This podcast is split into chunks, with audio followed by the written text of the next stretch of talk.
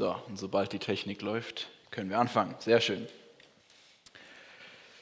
Liebe Gemeinde, wir werden heute in der Predigt von Gottes unfassbarer Gnade hören und von seiner Treue. Wir werden von Spaltung und Verheißung lesen und wir werden sehen, was Gottes Treue für dich und für mich bedeutet und wie sehr Gott sich an seine Versprechen bindet. Aber bevor wir zu all diesen wundervollen Dingen kommen können, macht es Sinn, einen kurzen Überblick zu geben, in welchem Kontext diese Predigt eigentlich steht. Wir haben vorhin schon kurz gehört, dass mit der heutigen Predigt eine neue Predigtreihe beginnt, nämlich eine Predigtreihe über den Römerbrief Kapitel 9 bis 11. Wer vielleicht schon ein bisschen länger in der Gemeinde ist, der kann sich vielleicht mit seinen grauen Zellen ganz vage daran erinnern, dass wir als Gemeinde schon öfter den Römerbrief als Grundlage für solche Predigtreihen hatten. Und jetzt mit der Predigtreihe über Kapitel 9 bis 11 wollen wir den letzten Teil vom Römerbrief behandeln. Der letzte Teil für uns als Gemeinde, weil alle anderen Kapitel haben wir in den letzten Jahren schon gemeinsam angeschaut. Überschrieben ist die Predigtreihe, wie wir es vorhin schon gehört haben, mit der Frage, wie handelt Gott? und dann dem Untertitel von Erwählung, Gnade und Verstockung. Es wird also knifflig, es wird spannend, also seid dabei.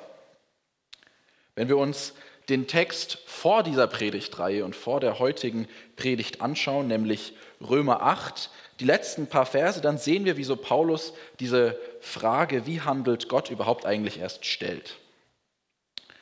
In Kapitel 8 schreibt Paulus von der Gewissheit, die wir in Christus haben können und von seinem Sieg am Kreuz über alle anderen Mächte. Die letzten beiden Verse dieses Kapitels, 38 und 39, sind sehr, sehr bekannt, denn dort schreibt Paulus, denn ich bin gewiss, dass weder Tod noch Leben, weder Engel noch Mächte noch Gewalten, weder Gegenwärtiges noch Zukünftiges, weder Hohes noch Tiefes noch irgendeine andere Kreatur uns scheiden kann von der Liebe Gottes, die in Christus Jesus ist, unserem Herrn. Hier anschließend stellt sich dann die Frage, kann uns wirklich absolut nichts von dieser Liebe Gottes trennen? Und wenn das so ist, wenn uns wirklich nichts von dieser Liebe Gottes trennen kann, was ist dann eigentlich mit dem Volk Israel? Die waren ja als das erwählte Volk Gottes in so einer Art Sonderstatus unter den Völkern. Aber jetzt lehnen sehr viele von ihnen Jesus ab und sind blind für das Wirken Gottes geworden. Und genau um diese kniffligen und schwierigen Fragen und viele weitere Fragen kümmert sich Paulus in den Kapiteln 9 bis 11 vom Römerbrief. Und genau um diese Fragen möchten wir uns mit der Predigtreihe über die nächsten sieben Wochen auch kümmern. Aber genug über die Predigtreihe, lasst uns zur heutigen Predigt kommen. Wir wollen gleich gemeinsam in den Text hineinblicken und der Predigttext für die heutige Predigt steht in Römer 9, Verse 1 bis 13. Und ich lese zunächst die ersten fünf Verse aus der Übersetzung nach Luther.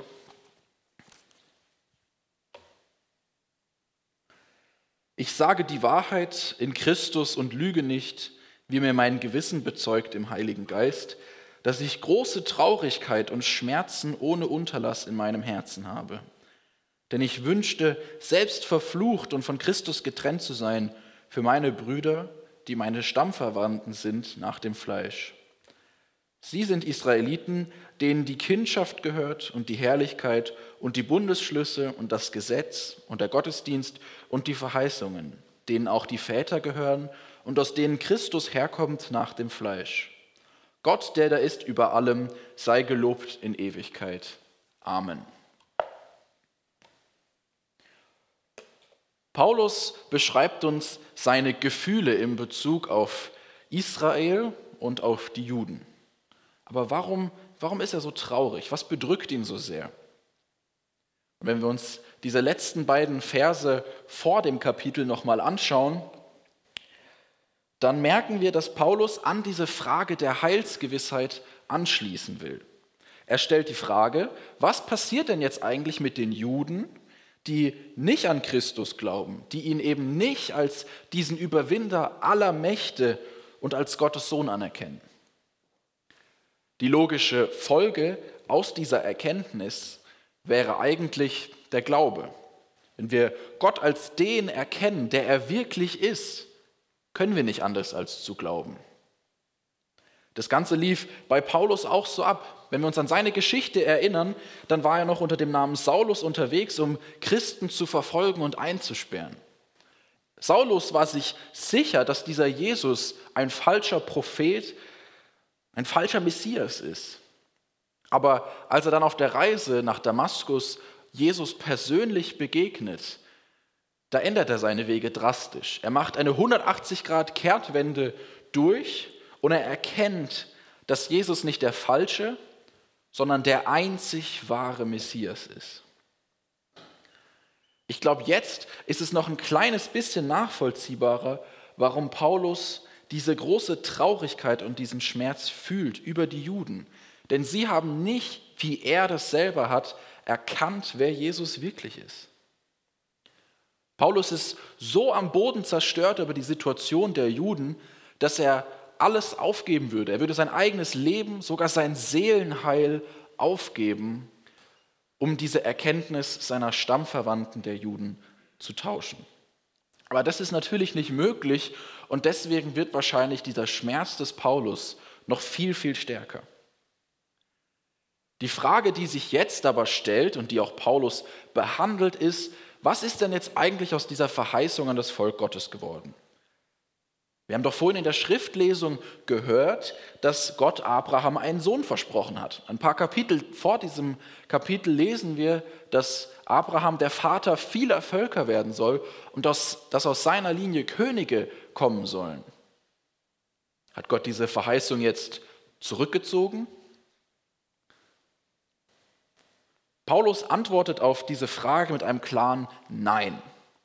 Gott ist treu und seine Verheißung bleibt bestehen. Paulus sagt, dass diejenigen, die Israeliten sind, denen die Kindschaft gehört und die Herrlichkeit und die Bundesschlüsse und das Gesetz und die Kindschaft und die Herrlichkeit, äh, habe ich schon gesagt, und der Gottesdienst und die Verheißung. All diese Sachen gehören zum Volk Israel, das sich Gott auserwählt hat und welchem Gott schon immer treu war treu ist und treu bleiben wird bis in alle Ewigkeit. Das Alte Testament ist an ganz, ganz vielen Stellen Geschichte von Menschen, die auf der einen Seite immer wieder zu Gott Nein sagen. Und auf der anderen Seite lesen wir von einem Gott, der trotz all dem immer und immer wieder Ja zu diesen Menschen sagt. Das Alte Testament ist also Zeugnis von der Treue Gottes und von seinen Verheißungen an die Menschen. Wenn Gott etwas sagt, dann ist es auch so und dann bleibt es auch so. Und genauso ist es mit der Erwählung Israels. Gott hat Israel als sein geliebtes Volk auserwählt und er hat Großes mit diesem Volk vor und es bleibt auch so. Paulus kann also ganz zuversichtlich sagen, dass Gott seiner Verheißung an Israel treu bleiben wird und nichts an dieser Verheißung rütteln kann. Aber wenn er so zuversichtlich sein kann, warum ist er dann immer noch so traurig über die Situation der Juden? Warum vertraut er nicht einfach auf das Wirken Gottes und weiß seine Stammverwandten in den Händen Gottes sicher? Na, das liegt daran, dass Paulus selber weiß, dass es leider nicht so einfach ist. Paulus erkennt, dass es heute, wie auch zu seiner Zeit, wie auch in der Vergangenheit, immer eine Teilung im Volk Gottes gibt. Dazu lese ich die nächsten Verse 6 bis 9 aus dem Predigtext. Aber ich sage damit nicht, dass Gottes Wort hinfällig geworden sei. Denn nicht alle sind Israeliten, die von Israel stammen. Auch nicht alle, die Abrahams Nachkommen sind, sind darum seine Kinder. Sondern nach Isaak soll dein Geschlecht genannt werden.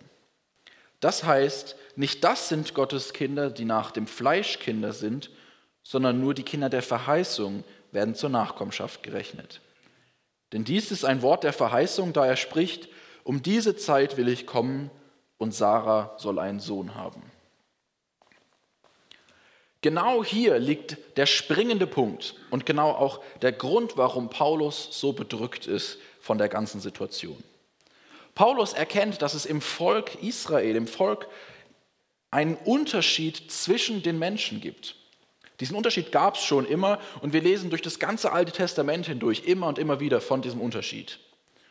Wenn wir uns Abrahams Kinder, Isaak und Ismael, für einen kurzen Moment anschauen, dann können wir sehen, dass Gott nur einen der beiden erwählt hat, um seine Verheißung und diesen Segen weiterzugeben in die nächste Generation.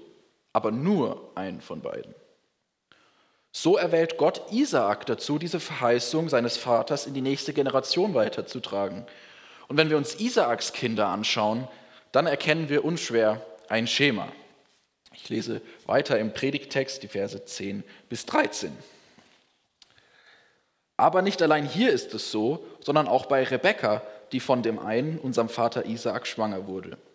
Ehe die Kinder geboren waren und weder Gutes noch Böses getan hatten, da wurde, auf das Gottes Vorsatz der Erwählung bestehen bliebe, nicht aus Werken, sondern durch den, der beruft, zu ihr gesagt, der Ältere wird dem Jüngeren dienen.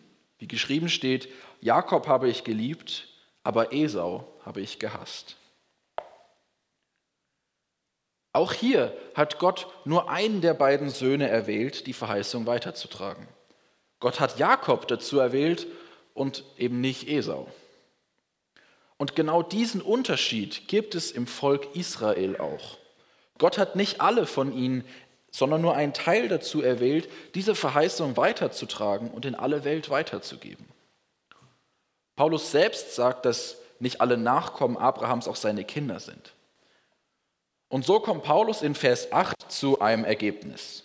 Das heißt, nicht das sind Gottes Kinder, die nach dem Fleisch Kinder sind, sondern nur die Kinder der Verheißung werden zur Nachkommenschaft gerechnet. Wenn wir uns durch die Geschichte und durch die Bibel hinweg diese Reihe von Trägern anschauen, dann landen wir irgendwann bei Jesus. Er ist der Messias, der auserwählt wurde, diese Verheißung zuerst den Juden und dann der ganzen Welt zu bringen. Das Neue Testament legt großen Wert darauf, dass wir erkennen, dass Jesus in dieser Reihe von Segensträgern und Verheißungsträgern steht. Das heißt aber, dass nach dem Wirken und Sterben Jesu deine Abstammung noch viel weniger gilt, als sie davor schon gilt hat, zum Beispiel bei Ismael und Isaak. Sie hat damals schon nichts dazu beigetragen und auch heute trägt deine Abstammung nichts dazu bei, ob du Kind dieser Verheißung bist oder eben nicht. Durch Christus und durch Christus allein sind wir alle in der Lage, Kinder dieser Verheißung zu werden.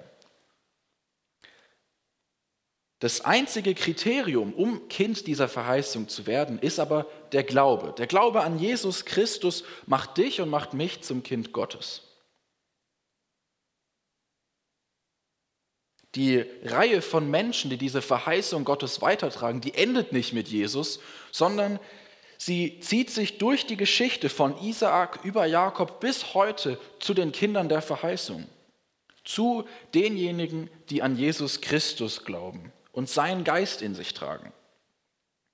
Denn genau dazu hat Jesus seinen Geist hier auf der Erde zurückgelassen, als er in den Himmel zurückging, damit wir Kinder der Verheißung werden können. Ohne den Heiligen Geist wären wir gar nicht in der Lage, Gott als den zu erkennen, der er wirklich ist. Wir könnten gar nicht glauben, weil wir viel zu sündig sind, um zu erkennen, wie gut Gott ist. Paulus beschreibt in den ersten acht Kapiteln vom Römerbrief, wie alle Menschen, egal ob Israelit oder nicht, wie alle Menschen gefangen sind in der Sünde und nur durch das Opfer von Jesus Christus am Kreuz befreit werden können. Durch das, was Jesus getan hat, können du und ich glauben. Der Glaube ist also nicht dein und nicht mein Verdienst. Den Glauben hast du geschenkt bekommen. Und Paulus selbst schreibt dazu in Epheser 2, Verse 8 und 9, denn aus Gnade seid ihr gerettet, durch Glauben und das nicht aus euch. Gottes Gabe ist es, nicht aus Werken, damit sich nicht jemand rühme. Der Glaube ist nichts, wofür ich mich rühmen könnte. Der Glaube ist Geschenk Gottes und ich sollte dankbar dafür sein und ich sollte ihn dafür rühmen, ihn dafür loben.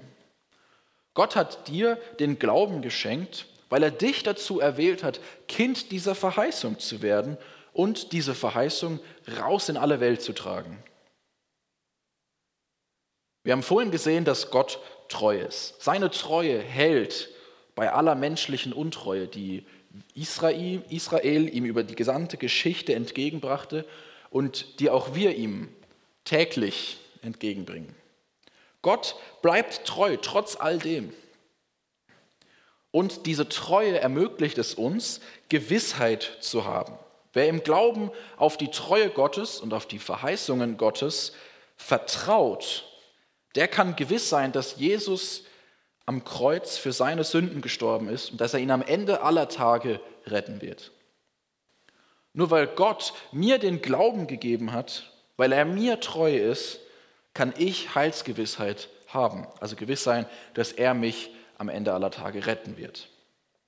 Gewissheit hat also immer etwas mit Vertrauen zu tun. Demgegenüber steht auf der anderen Seite die Sicherheit. Es liegt in unserer menschlichen Natur, dass wir immer alles unter Kontrolle haben wollen. Wir wollen so viel wie möglich Sicherheit und Kontrolle haben. Und am besten sind wir Herr der Lage immer und alle Zeit. Und genau das ist das Problem. Wir wollen der Herr sein. Versteht mich nicht falsch, also Rückhalt oder Versicherungen sind gar nichts Schlechtes, aber wir dürfen uns dadurch nicht dazu verleiten lassen, diese Heilsgewissheit, die wir aus dem Vertrauen und dem Glauben an Gott gewinnen, zu einer Sicherheit werden zu lassen, die auf mir, meiner Kraft und meinen Errungenschaften aufbaut. Sicherheit heißt immer, sich auf etwas auszuruhen, das mir Halt gibt. Und gewisse Selbstverständlichkeiten geben uns Sicherheit, weil sie anscheinend immer da sind und wir auf sie aufbauen können. Wir können uns auf ihn ausruhen. Der Gehalt zum Beispiel, der jeden Monat auf mein Konto überwiesen wird, gibt mir eine solche Sicherheit. Oder meine Gesundheit oder vielleicht auch meine Beziehungen zu meinen Freunden und zu meiner Familie. Aber gerade jetzt in der Corona-Zeit merken wir, wie vieles, das wir für oder wir immer für selbstverständlich gehalten haben, plötzlich nicht mehr da ist. Was gestern noch sicher schien, ist heute weg oder zumindest eingeschränkt. Gestern konnte ich noch ins Bauhaus, morgen ist halt zu. Aber die Frage bei all dem ist eigentlich, worauf du deine Sicherheit aufbaust, wenn jede Selbstverständlichkeit nicht mehr so selbstverständlich ist. Worauf setzt du, wenn du deinen Job verlierst und finanziell nicht mehr abgesichert bist? Worauf setzt du, wenn du plötzlich völlig allein auf dich gestellt bist? Oder worauf setzt du, wenn deine Kräfte nachlassen und dein Körper nicht mehr so ganz will, wie du das gerne hättest? Zu oft, zu oft wird mir das Sterben Jesu zur Selbstverständlichkeit. Und zu oft wiege ich mich gerade deswegen in falscher Sicherheit. Diese Gewissheit verliere ich aber nicht nur, wenn es mir schlecht geht. Ich tausche sie nicht nur gegen Sicherheit aus, wenn es mir schlecht geht, sondern auch, wenn es mir mal so richtig gut geht. Wenn mir der Blick auf mein Bankkonto Sicherheit verschafft und das Gefühl gibt, abgesichert zu sein, oder wenn ich mich geborgen fühle in meinen Beziehungen zu meinen Freunden oder zu meiner Familie. Oder wenn ich zum Beispiel gerade im Moment so richtig meinen Lebenstraum ausleben darf und mich gut fühlen kann. Gerade in so Situationen vergesse ich schnell, dass ich Gott brauche. Ich vergesse, dass ich ohne Gottes Gnade ein verlorener Sünder wäre. Ich werde im Tod geweiht ohne dem, was Christus für mich getan hat.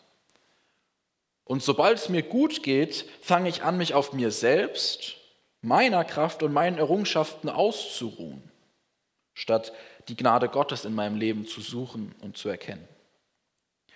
Ich werde blind für das, was für das Wirken Gottes, weil ich mich zu sehr auf mein eigenes Spiegelbild konzentriere. Die Gewissheit, dass Jesus mich liebt und für mich am Kreuz gestorben ist, wird dann schnell ersetzt durch Sicherheit der eigenen Kraft, Leistung oder auch des eigenen Status. Und Paulus macht uns im Predigtext klar, dass weder meine Abstammung noch meine Taten mir Sicherheit geben können, dass ich errettet bin. In dem Sinne kann ich nie wirklich sicher sein. Aber was ich sein kann, ist gewiss, gewiss durch den Glauben an Jesus. Gott ist treu und er hat mich erwählt, mir den Heiligen Geist gegeben und den Glauben geschenkt. Und nur deswegen, weil Gott all dies für mich tut, kann ich gewiss sein, dass er seinen Verheißungen treu bleiben wird und mich erretten wird. Die Frage ist also hier am Ende, baust du zu sehr auf weltlichen Dingen auf und zu wenig auf Christus und dem Glauben an ihn? Wenn wir ehrlich sind, müssen wir, glaube ich, alle diese Frage immer und immer wieder mit Ja, leider beantworten. Wir werden uns immer wieder bewusst, dass wir Gott untreu waren und lieber auf uns selber vertraut haben. Aber genau hier, an diesem Tiefpunkt unserer Erkenntnis, unseres Lebens, kommt die wundervolle Nachricht des Evangeliums ins Spiel. Gott selbst kam als Mensch auf die Erde, um für deine Untreue zu sterben, damit du wieder mit dem Vater vereint werden kannst. Damit du zum Volk Gottes gehören kannst, hat er alles aufgegeben. Und mit diesem Angebot steht Jesus auch heute Morgen vor dir. Er bietet dir an, durch ihn und seine Tat zum Kind Gottes und zum Teil seines Volkes zu werden. Er wartet mit offenen Armen auf dich. Gehst du auf ihn zu? Amen.